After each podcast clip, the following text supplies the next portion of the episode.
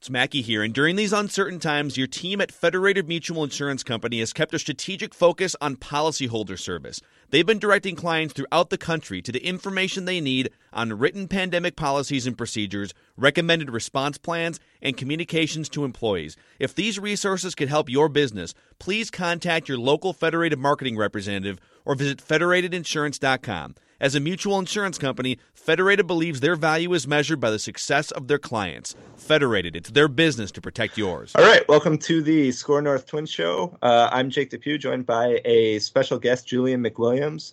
Uh, Julian is uh, a beat writer for the Red Sox. Uh, he works for the Boston Globe. Uh, before that, uh, he worked as a beat writer for the Athletic, covering the Oakland A's. So, Julian, how's it going today? Going well, man. Trying to staying inside and following following orders. Just trying to figure out stuff. I'm trying to catch. I'm getting Netflixed out though, man. I don't, I don't know what else to do. Oh yeah. I, oh man, I've watched so much Netflix in the past month. It's it's ridiculous. Um, yeah.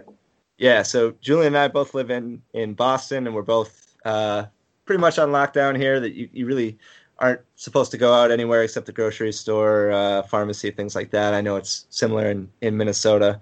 Um, but I want to talk uh, about a couple of different topics with you, um, starting with obviously coronavirus and its impact on Major League Baseball. So, um, if you're listening to this podcast, you obviously know, uh, you know what's going on with baseball and and some of their their plans to potentially restart the season. So right now, there have been two plans uh, that have been reported. Um, one is restarting the season sometime in May or June, potentially in Arizona, uh, where players would basically be in like a quarantine bubble um, and and play games at spring training facilities in Chase Field in Arizona uh, in front of no fans. Uh, there's a second plan that's been reported that's similar uh, that would break um, teams up into uh, leagues in Florida and Arizona, basically aligning with their um, spring training uh, leagues, the Grapefruit League and the Cactus League. So.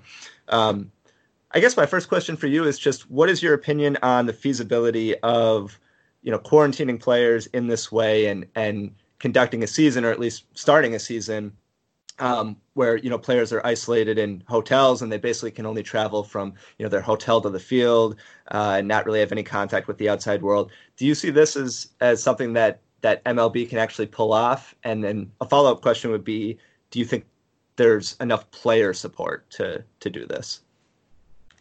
I I think if if you have like doctors and everybody else saying that like it's okay to go to, to go back and play baseball. I think that it's certainly something that MLB probably could pull off. But I think the larger question is if players would be on board with it. Um, and I have a tough time seeing that. Like you're talking about 1,500, not just players, but staff members um, quarantined and isolated from their from their parents, loved ones, um, uh, wives, daughters, husbands, and I mean, um, uh. You know, it's, it's just it's just so many moving parts to this. You know, it, it, that it's it's just kind of hard to to see that as feasible. You know, you, you heard Mike Trout come out today and talk about like, you know, his daughter's due in August, so he's not going to miss the birth of his daughter. So is he allowed? Is if is he allowed to even come back? Is he quarantined for two weeks when he comes back? What does that look like? Um, I spoke to another player who said, "Yeah, okay, like you have us in these these areas, but like you're not stopping fans from from possibly driving to Arizona if they can't fly and trying to see if they can get a snapshot of of uh, of, of their best player. And when the world calls for us to stay at home, and the worst thing that you could possibly do is move to another go to another state and possibly infect someone else if you're if you've been quarantining or been been in like say I don't know Los Angeles for X amount of time and you come to Arizona where it's like the numbers are lower, it's a little bit tougher. But also, you, you if you read, it says that the numbers of people that that are infected in Arizona is lower, but it's supposed to peak in May. Um, MLB had sites to set to come back in May, so it's like they're it, they're trying to hit a moving target right now. Um, and you obviously, I think they're probably spitballing ideas more than having anything set in stone. But I think at the end of the day, it's going to be really, really tough to do, considering that these people that play the game have families also. Yeah. So, what is your sense among among the players you talk to? Obviously, there is a diversity of opinions, but um, just among the players that, that you've spoken with, do you feel like they're generally not on board with the current plan, at least you know how it's been reported that that they would need to see changes before they were willing to uh, to you know put, you know put themselves in this type of situation. Yeah, I think they still think it's like still in, in its in its um in its like prepubescent phase where it's like it's not necessarily something that's like set in stone. But I, I do think that they think they're looking at it like, yeah, like that's not going to happen. Like I think I, I saw Brett Anderson tweet out, and he's he's pretty funny on Twitter.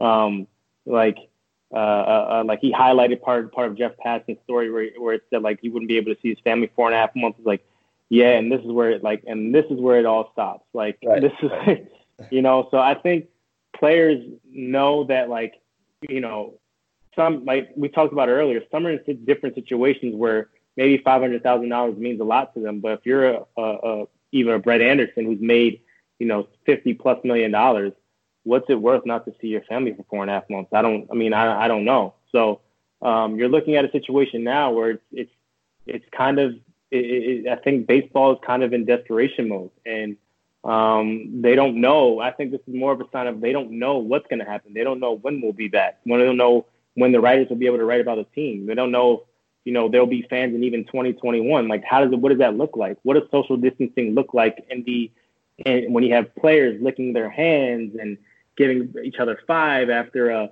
after a you know a, a home run or, or, or a good play or you know, players even colliding the outfield. Like, what does social distancing look like when the players get back? One of the players said, like, yeah, so we have to keep a six foot distance in the stands, like from the other pitcher, like that. And he's kind of making fun of that. And it's just like a lot of ideas out there that we've seen. Just I don't think are are are, are feasible from a human standpoint. You know, just right. the way that we interact on a daily basis.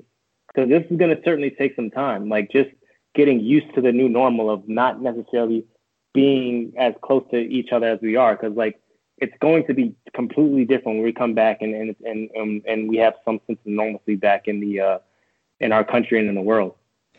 Yeah, and you alluded to Brett Anderson, who's made you know enough money to be financially secure for the rest of his life, and I think this this whole situation is setting up a class system in MLB where you have guys who are on minimum contracts or maybe have just started arbitration uh, who have a lot more motivation to play than somebody like Mike Trout or Brett Anderson or whoever you know that's made millions of dollars. It's it's like nobody wants to risk their health, but you can understand why you know a quad A guy uh, like Jake Cave, just to use an example mm-hmm. from the Twins, somebody like that or Randy Dobnak would have much more motivation to to risk their health to do this because they haven't made any money yet or haven't made enough money yet to to be secure and losing a whole season um, is huge for them right whereas right. You know, bryce harper or mike trout you know they can lose a season and it's not going to affect uh, you know where they're at financially and so i think that's another issue that the players union is going to have to to figure out yeah yeah for sure i think i think it's just it's going it's like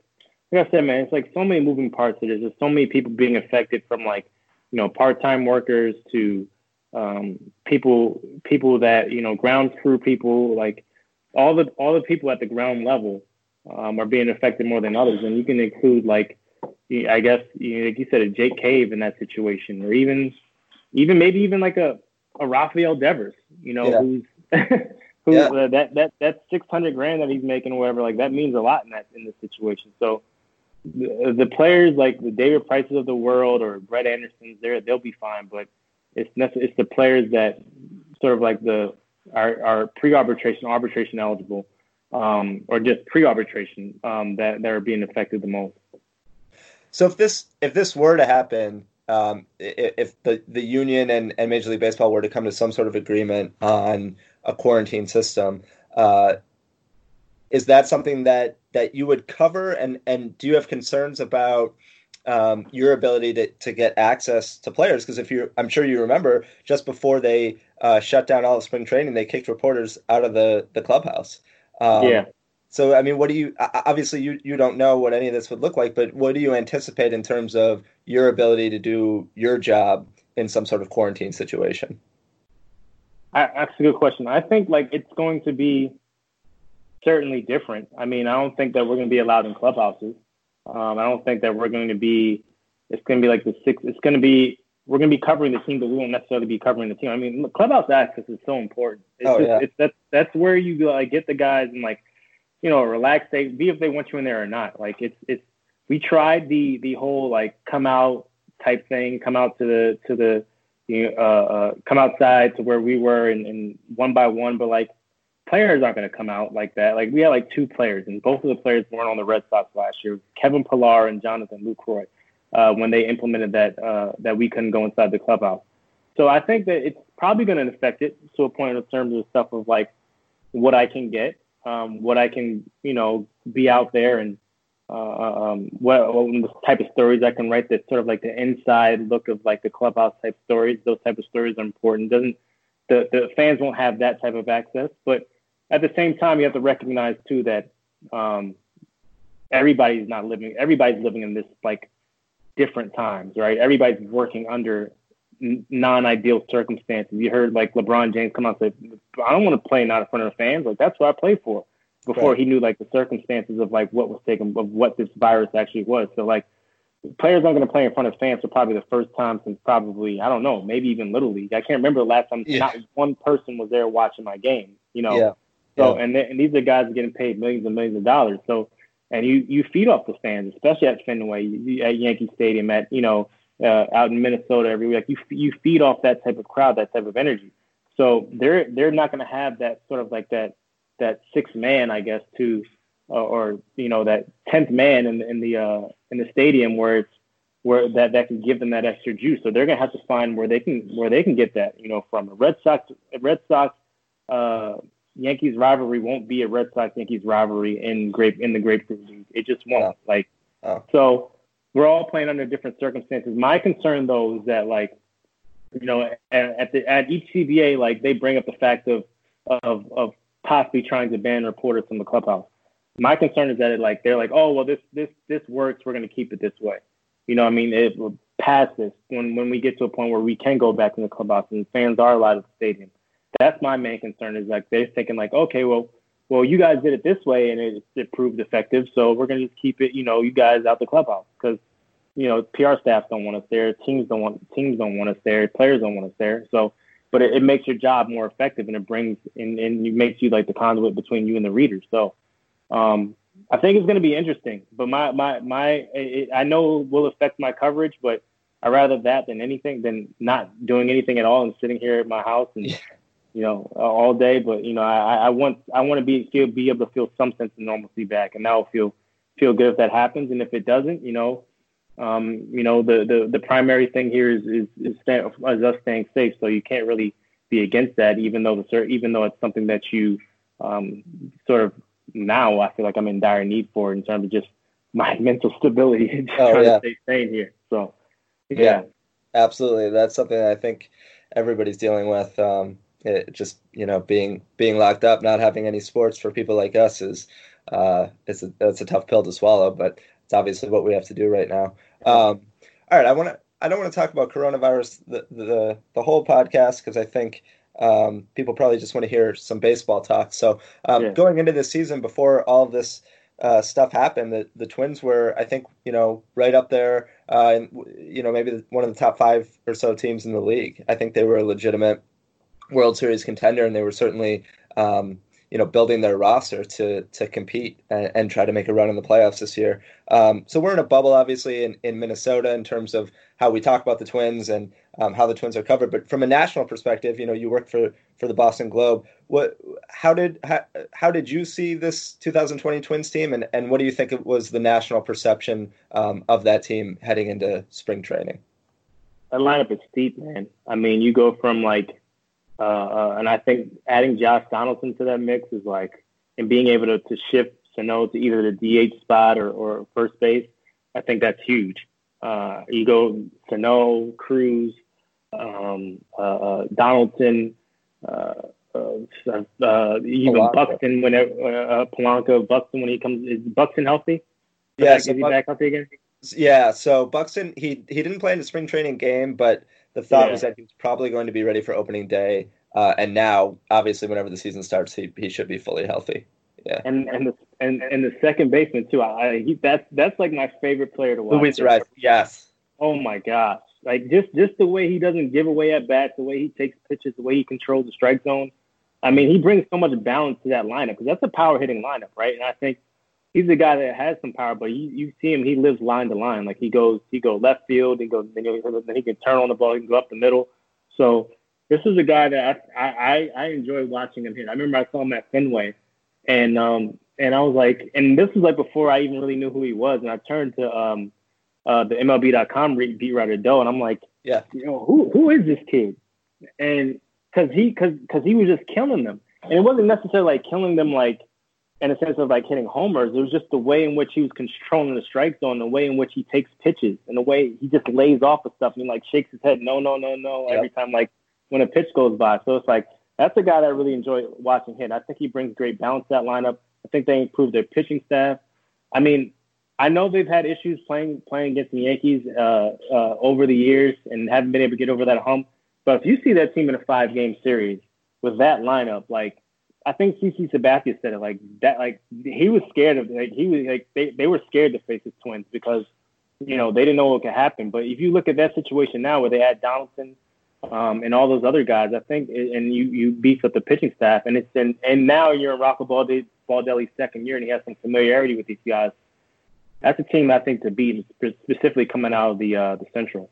Yeah, absolutely. And Luis Arraez, I, I, he's my favorite player on the team to, to watch. He oh. he had an at bat. I think it was in August. Um, he'd been up for a couple of months. Uh, Jonathan Schoop got injured in the middle of his at bat. It was an 0-2 count, and it was the bottom of the ninth. Twins were down, I think, by one or two runs. Scope got injured, um, and Arraez had to replace him in an 0-2 count, and he was facing Edwin Diaz. Who's obviously you know throwing 100 he came in, uh, fouled off eight, nine, ten pitches, and eventually drew a walk from an 0-2 count. You know, wow. hadn't warmed up. You know, no warm, no warm up at all. Was just sitting in the dugout all game. Came in and drew a walk uh, against Diaz, and it was it was the single. You, you should. I'm sure it's on YouTube. You should look, look that up. Single best at bat I've, I've ever seen. So I totally agree with you. He's he's amazing to to watch hit. But but yeah, yeah I mean, there's no question this team, especially in the Central, like you said, I think they would have run away with with the Central. Um, and yeah. and now they have the pitching. You know, signing Rich Hill. Uh, if he was healthy in October, I mean, he when Rich Hill is healthy, he's a legit you know number one two type guy. And so you yeah. have you know Berrios, Hill, and and Odorizzi. Um, it's a, a pretty solid rotation. So. Uh, yeah, it's it's certainly disappointing for Twins fans who've waited for a long time for the team to to really go for it, um, like they like they have this year. And and uh, you know if there's not a season, it's it's going to be a, a, tough blow for for Twins fans. But um, yeah, if yeah. if there is though, if there is though, like I think like this would be like the ideal like situation for a person like Rich Hill, right? Like you have to make maybe 10, 15 starts or like versus you know 25 or something like that. Yes. You know, so it's like the you know I think it's going to be ideal for certain pitchers that are sort of you know past their prime and, and, and sort of like a little bit more crafty at this point. Um, and but I, I hope there's a season, man. Like I hope there's some sort of a season just so we can have um, some sanity back in, in this game in, in our livelihood. For sure. And yeah. guys like Nelson Cruz too. I mean, I think he would benefit from a hundred game season, mm-hmm. you know, just he, yeah. hearing 40 and you know, maybe uh, maybe what the Twins need to get over the hump against the Yankees is uh, to play them in an empty empty stadium. You know, exactly. With maybe, no maybe that's like could you imagine that? Like that would be like the because like what I don't, what what happens to them in Yankee Stadium? They just like turn mental, like they get in their own heads. It it yeah. I mean, there are a lot of different theories on it. They they've set the all time record now for most consecutive uh, playoff losses, and all of those have come against the Yankees, except uh, there were th- there there were three against the A's. They got swept in 06, the 06 ALDS against the A's. Uh, but other than that, they've all come against the Yankees. And um, yeah, it sure seems like that. Definitely during Ron Gardenhire's tenure, um, there were stories about, uh, you know, that he he would get really amped up and, and maybe have a lot of nervous energy going into those series and that that potentially rubbed off on the players. Yeah. Um, there have been players that have come out. Uh, Torii Hunter and uh, Michael Cuddyer, I think, came out um, a couple years ago and said that that some of the players were were a little bit nervous or scared to, to play in the Yankee Stadium. So um, the the whole narrative last year was that you know that was in the past and uh, this is a, a, new group of guys and um, and that's I mean it was a new group of guys, but it was the same results. You know they yeah. they looked totally overmatched after playing the Yankees really tough all season. they looked really overmatched at Yankee Stadium, and uh, uh, and and even the the one game at Target Field, um, you know, the, the, the offense just went completely silent. So yeah. Uh, yeah, I don't know what it is. I don't know what it is, but it is a, a very strange phenomenon. Um, their record in the regular season against the Yankees too is like unbelievably bad. So uh, they haven't won a season series against New York since I think 2001. Really? Um, yeah, and uh, yeah, they've they've got they've been eliminated five seasons, I believe. Yeah, 2003, 2004, 09, 10, 17, and 19. So six seasons. Uh, they've been eliminated by the Yankees in the playoffs. So uh, yeah, it's a it's a yeah, it's it, a, a, weird thing. It gets. I don't know if you've ever like been there. Like I was like the first time I I ever been there as a reporter was like was obviously when the when the A's played them this season, but like I had never been to like to a postseason game there. I guess and I went there when they played them for that wild card game, and like everybody used to tell me like, dude, like it gets loud there, and like it was like three hours before the game, and it was like it was like holy crap, like even like you saw the A's players walk out to like the uh to the to like the to the bullpen, and like it was like three hours before the game, the fans are there like heckling them, like and like their eyes were just like like yeah. just like oh my gosh, like what's going on, and then I remember that when Aaron Judge hit that first inning homer it was like so loud. I'm like, this, it's that, that's it. This game is over. Like it's it's done. Like it's, there's no way they can come back from this because it is just that like the worst possible thing that could happen. Like in that in that in that instance. So I definitely can see it getting loud. But man, like the Twins, man, like they're they're too good for this, man. Like it's not like a. I mean, the way they were running. I mean, I, they came to Fenway last year, and I was like, geez, like, yeah, this team is like putting the Red Sox in a body bag. Like it's like just it just one through nine. They just they're just so deep. Then you add Donaldson to that mix, man. They got to figure out some way to get over that hump. Maybe this year's the year with no fans, like you said. Yeah, yeah, we'll see. It'll be interesting. Um, yeah. I I, I want to get your perspective on uh, on the Mookie Betts trade uh, that happened, the three way trade that happened in yeah what was that January, I guess, um, with with Betts uh, Mookie Betts going to the Dodgers and David Price going to the Dodgers, uh, Kenta Maeda coming to the to the Twins, and and Brusdar Graterol. excuse me, Brusdar Graterol ended up going to the Dodgers when he was supposed to go to the Red Sox. Um, so that was covered from a Minnesota perspective uh, in a much different way than obviously you covered it in in Boston, where you know the, the big name guys were were getting traded. But um, what was your perspective on, on that trade? And um, if you remember, it got held up, you know, but based on the medicals for for Graterol. The, the Red Sox basically yeah. said that he had medical issues, uh, and that was they were pretty heavily criticized for that because um, you know Graterol pitched. He pitched last year in September, and he pitched in the playoffs and was perfectly healthy, throwing 100 miles an hour. Obviously, the Dodgers didn't have any issue. Uh, with his medicals because they took him. Um, so, what what was sort of your take or, or, your view on on how the Red Sox handled that and um, and just sort of the the the message they were giving to the media about that trade and about Graterol and, and his medical situation. Yeah. yeah. I remember, well, well, quick story. I remember I was like an hour from, like, I was going back to New York to see my parents, and the trade and the and the trade broke, and it was like, hey, uh, Mookie Betts just got traded. And I'm like, okay, cool, great. My boss then texts me and says, there's a press conference tomorrow at 9 a.m. that you need to be that you need to be there for. And like I'm an hour from New York, and I'm like, gosh, are you kidding me? so I had to turn around and go back. And I text the PR guy in the morning. I'm like, okay, when's the press conference? Like, sorry, no press conference today. So I'm sitting on like, I'm like, are you? I drove all the way back to Boston, no press conference. So, I, so like, I'm sitting on ice for like the next like three days, right? And it's like, hey, I have to get back to New York to drop my stuff off to my parents. Like, I had a whole bunch of stuff I had to drop off them before I went to spring training, and I was leaving for spring training that Saturday. That didn't like, and, and my PR guy said, okay, I don't know if this, I don't think it's gonna happen at this point, you know. So you just go back and go home. Cool. I dropped my stuff off, came back but and but like that just goes to show like all of us were on ice with this whole thing, right? And from the perspective of the Red Sox, like we didn't we didn't know that this like that we didn't know what was going on, right? It was just like a the fact of the matter is like, okay, you get Graterol, okay, you get I think Verdugo was he was involved in the first initial trade yeah. too, right? Yeah. So it was Verdugo and Graterol, and but now they're saying okay, his medicals are dirty. But I, the the speculation was that like the owners they they got they they didn't like the blowback they were getting because it was like a reliever versus right. anything. So I think because like from my perspective, it's like you knew what his medical records were before, you know, whatever. So like now, why does it have to be a situation where we're now going back and looking at this trade and saying like, okay, well, no, he has bad medical records. Like, well, you didn't know that? Like, you didn't know he had uh, two prior Tommy Johns or whatever he had. Like, I remember I texted a um, someone from the Minnesota Twins and I was like, hey, um, you know, what is this? What is this guy? Or not? Excuse me, somebody from the um, from from uh, from a, a National League team. And I said, you know, what does this guy have from the time um, that, that what, what what is this guy? What, what's this guy's deal? And he says, oh, he's had this, this, this, this, to this, and he ran to like his list of injuries. And this is a guy that's like kind of out the loop as a scout. Like he's not even he's not even really in the loop like that anymore. He's kind of like, like oh yeah, but like that's known. Like this guy, yeah, he has why what happened? I'm like, oh well, the Red Sox just traded for him.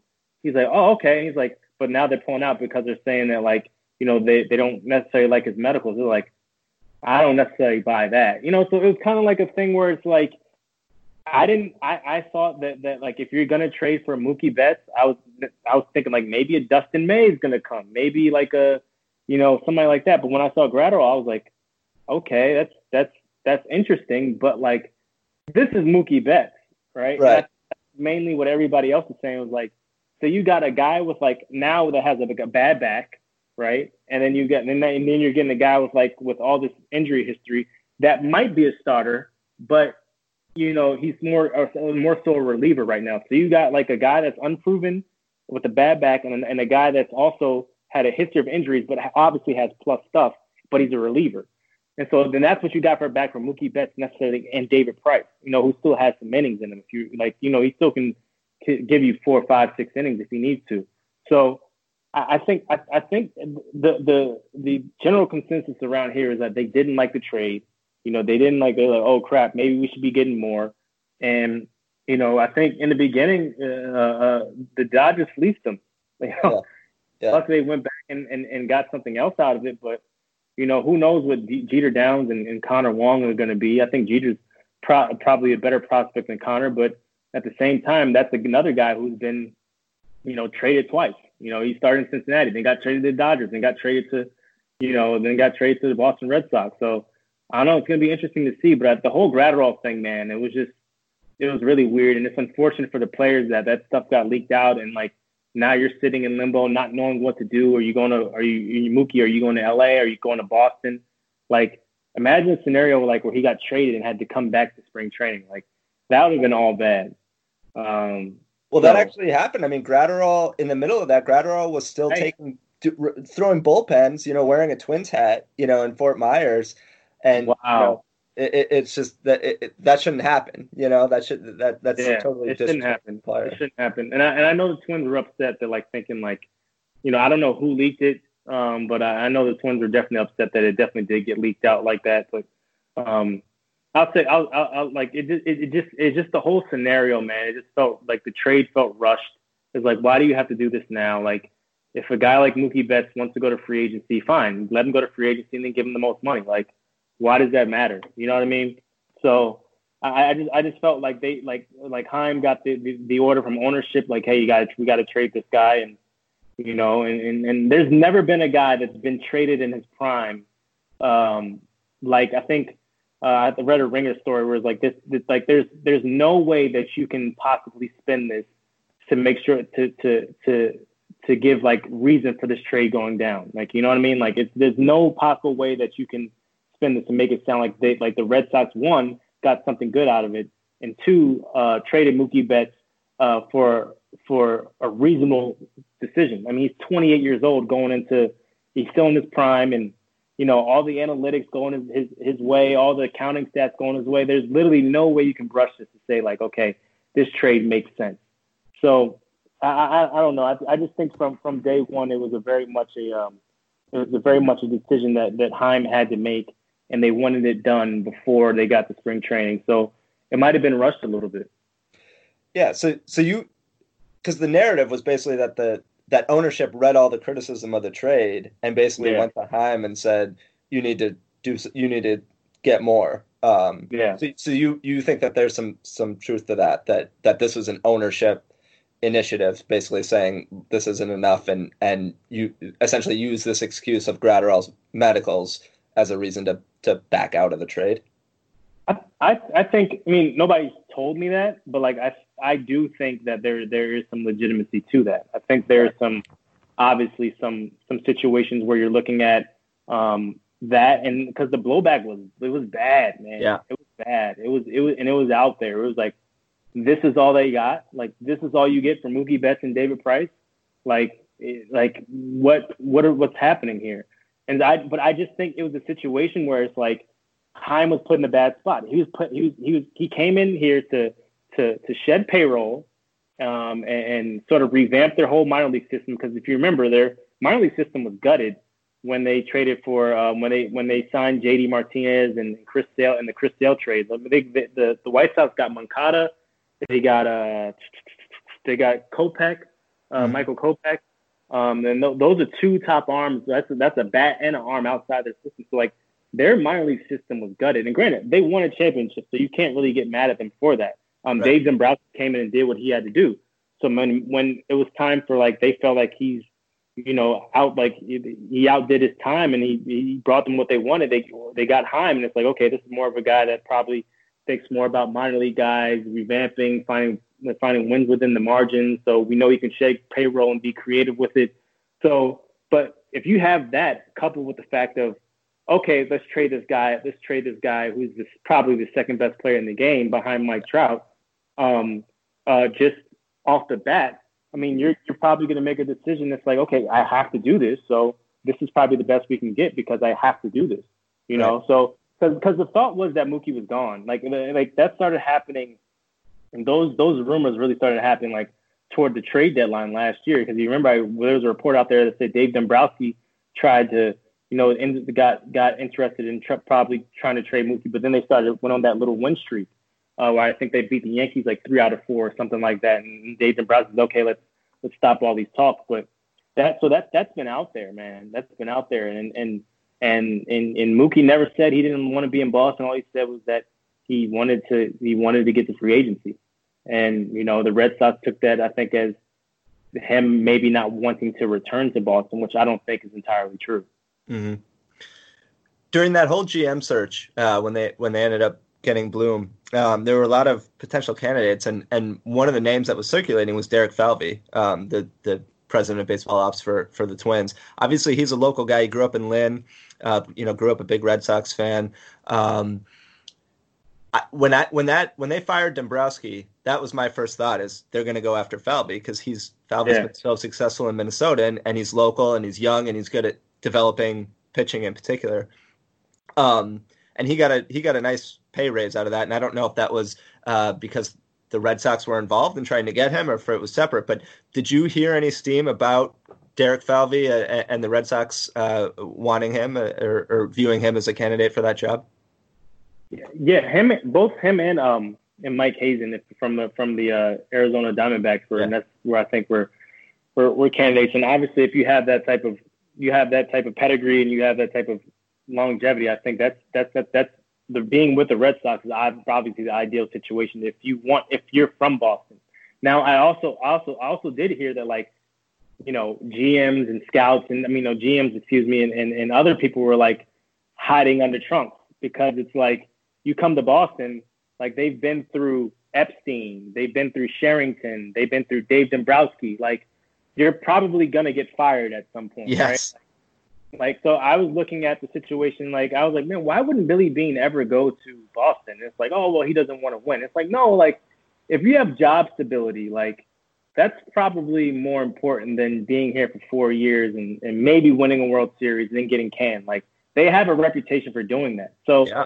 um, so obviously, you know, you like you, you know more about Falvey than I would, but I think I think you know the, his pedigree speaks for itself. Mike Hazen's pedigree speaks for itself. Mike Hazen came up through um, through the Red Sox, you know, organization when he was first um, getting started as a as an executive in this business. So um, it's a it's a it, it, it, from the outside looking in, like it, it looked like a, a, a, a, like a an easy not an easy job, but like the ideal job. But then once you start going through the, the amount of people that have been fired there, it's like, you know, good for him, good for Falvey. He took his extent, he took the pay raise and stayed in Minnesota where you know, there's at least a little bit more comfortability there. But oh yeah, um, I think I think I think I think that that that just just working and, and being in this market is is tough, man, and sometimes can turn toxic, you know, to a certain extent. Um, so uh, uh you know that that that job might be around. Who knows in four or five years? Yeah, you know, I, I like Chaim. I like Chaim. He's a great guy and all that stuff, but that just seems to be um, for, from judging from history. It just seems to be like they they wear thin on you for some reason. It's just and it's like because you know I know I know the, the, the Pablo Sandoval thing was probably what did did uh, Cherington in, and like the, you know the the uh, the Sale extension now, I guess, uh, but it made sense back then. And then you didn't need the Eovaldi extension. That was a little weird to me. Um, that kind of was what did what did uh, uh I think Dombrowski in too. But like you, ownership signed off on that. So right, right. And who, who signed Rusney Castillo? Who was the GM? for that. Oh, that yeah, that was Cherington yeah. too. Yeah, that one did. Yeah. That one did. That yeah. guy's getting paid. He's, yeah, he's making seventy million in the minors. Hasn't even hasn't even been called up. Yeah, so. yeah, yeah. No, it's it's crazy. I mean, if you look at Dombrowski, I mean, won a World Series in eighteen and got fired in what August of nineteen. Nineteen. Crazy. Yeah, it was, it was it was wild. It was like yeah, like I remember that night they had just got ran off the field by the Yankees. The the PR guy with Kevin Gregg was taking a long time to get off, like get to the to the room, to the press room, and he came finally came in and said, uh, "General Manager uh, Dave, head of baseball operations David Dombrowski's been fired. Alex Cora is going to here to take your questions, but he's not going to talk about that." We're like, "Wait, what? What the hell is going on?" So, yeah, yeah, man, yeah. I mean, I mean, but like, I like like foul, like all these younger guys, I think are are doing a better job at merging um, analytics and, and, player development. I think Chaim's one of those guys. I think Falvey's one of those guys. I think Cashman has done a great job of, of being able to develop and and and uh, uh, find guys, find guys and add depth. It's amazing how many games that team won, um, just just from just and all they had all those injuries. Mm-hmm. You know, so I think we're looking at a situation now where like that's a new wave of a GM. It's not like these linear approaches like, okay, you need pitching. Okay, I'm gonna go get Chris Sale. Okay, you need pitching. I'm gonna go. Oh, you need a hitter. Okay, I'm gonna go get JD Martinez. It's like, how do we develop these guys, um, and how do we add depth um, to everything? And I think Falvey, Chaim, uh, uh, uh, even David Forst and, and, and Billy Beane in, in in Oakland, they do a great job. Tampa does a great job at that.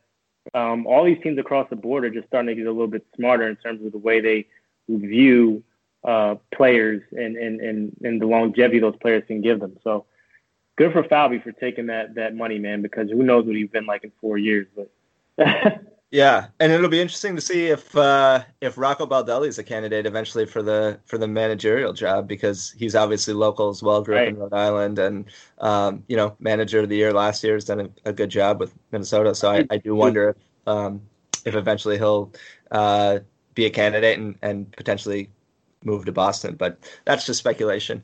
Um, but I do want to ask you about the difference. So you, you covered the A's uh, for the Athletic, and then came over to the Globe in the middle of the season, right? Last year. Yeah. Yeah. yeah. Um, and and Minnesota is definitely a, a, media climate that's much closer to Oakland than than to Boston. Um, what are some of the differences that you've observed between a small market uh, you know, franchise and, and media market. I mean, I guess San Francisco is a big media market, but covering a small market yeah. team uh, versus uh, a big market team like Boston. It's it's just so much more um, like relaxed when you go into work every day, right? Yeah. It's like I remember I would go to Oakland. It would be me, uh, Jane, uh, Susan, and Martin Gallegos, who covers the the them for MLB.com now. Um, before Jane left, but I, and it, it could be four of us, you know, on a on any given day, maybe five, six if you include like cup like a NBC Sports or something like that, and maybe one more TV camera. Um, but Boston, it's like twenty, it's like forty people in the clubhouse every day, right? So it's like you kind of have to get used to that like hustle and bustle of like of of just being in a very very big sports media market. I mean, I, I look at Boston. I'm saying like from a sports perspective, like New York might be number one in terms of I guess media market in terms of just everything. But like if you're just looking strictly at sports, like Boston might be like a, a number one sports market. You got the Bruins, you have the Celtics, who are like the Bruins are good, the Celtics are good, the uh, the uh, um, the Patriots are good. And who knows will they be be without Brady this year? Um, the Red Sox are good. Like you have all these different teams in this market that are great teams, and then you have you have all this media attention to around around them. Um, I remember like the the the PR guy told me that uh, when Mookie walked into even the LA Dodgers clubhouse, and he looked at the PR guy and said, "This is it." Like yeah. he's like, "Yeah, pretty much." Like you know, he's like, "Wow, oh wow!" Like he's like shocked by it because he grew up in an environment that was um, completely different. In Oakland, I remember, you know, Billy Beane used to bring his dog to the park and have his dog like running around the field with another one of the grounds crew guy dog, dogs playing, and like that's something you would never, ever, ever see in Boston. And so it's like a lot more. It's a lot more corporate here. It's a lot more serious. Um, the fans are, are, are nuts. Like you get emails all the time. You can't look at the comments of your stories because they're like they're they're toxic comments a lot of times, more good than bad. So I think you're looking at a situation like Boston where it's it's just it's completely different. I had to, and, and I'm granted I'm from New York, so I'm more I'm used to um, you know people being a little ruder, you know people being a little bit more acting like you're not there and kind of being short with you. So like that's fine with me. That wasn't necessarily an adjustment, but like the work environment certainly was an adjustment just in terms of just being able to get stuff and access. Access is, is harder here. Um, yeah. Players aren't in the clubhouse as much. Um, so you have to get them mean, coming off the field for BP because in, in the clubhouse, you know, if one person comes, you know, then it'll be the next person and the next person, next person say hi. Um, you know, and and you know, and it's unfortunate that they do that, but it's, and it's frustrating at times. If You have to write a notebook.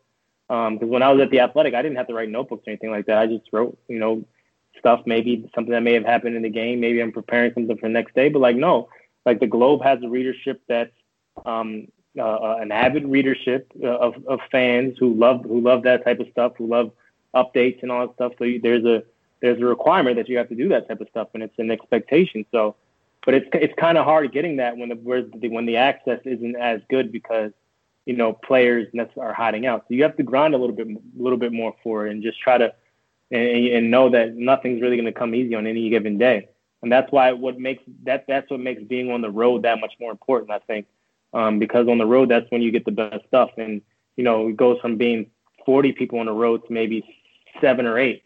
But yeah. in Oakland, but in Oakland, that that seven or eight would be one. Like you know right. what I mean? Like right, right. So, so um, but it, it, it's it's completely different, man. It's it's a completely different animal. But I, I, I enjoy it. I enjoy being in this market. It makes me feel like I'm closer to home a little bit more, and I like the competitive nature of it all. And um, you know, it's it's it's every man for himself. But we're lucky at the Globe that we have.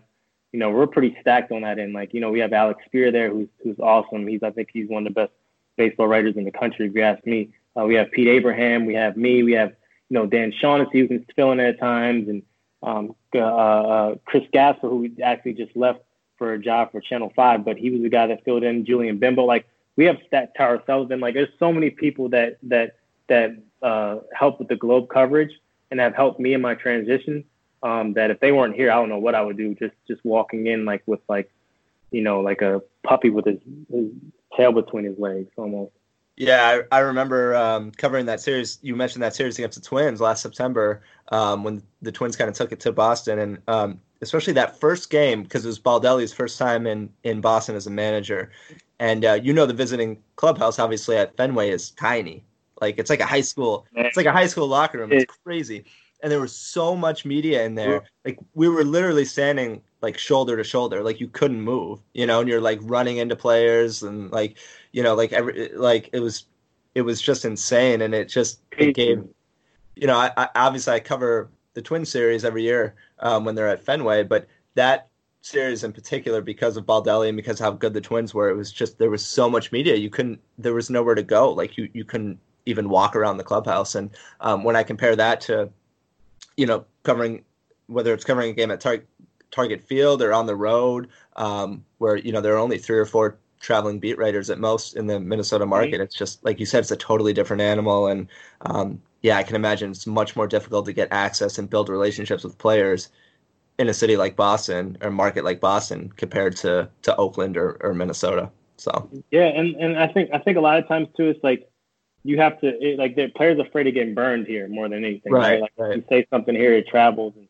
you know, it, it, that, I think that's the main thing is like, you know, like I, I'm not I'm not a guy that's trying to like you have to kind of prove yourself that you're not that type of person that's going to come up there and burn them or something like that. So there's a, and I know players are already like cautious of media and stuff like that, but like here's just another layer because, and and and I think a lot of times like like the the one thing somebody told me is like don't ever listen to sports talk radio here, like yeah, don't do it, and and because it's just it's toxic as hell, but like and they put you in and and so the the the players if they hear something on the radio, a lot of times they they put you into that mix like oh well you guys said this about me, yada yada yada. Say, well, right. I didn't say any. That's that's talk radio. That's just talking heads that aren't even here in the ballpark. Like right. I'm here every day, so it's like I don't necessarily think players understand what your description of your job is, in, in, essentially in a ways. And it's like here it's even tougher for them to see, like for them to see through that and, and see what your job actually is because they think I'm this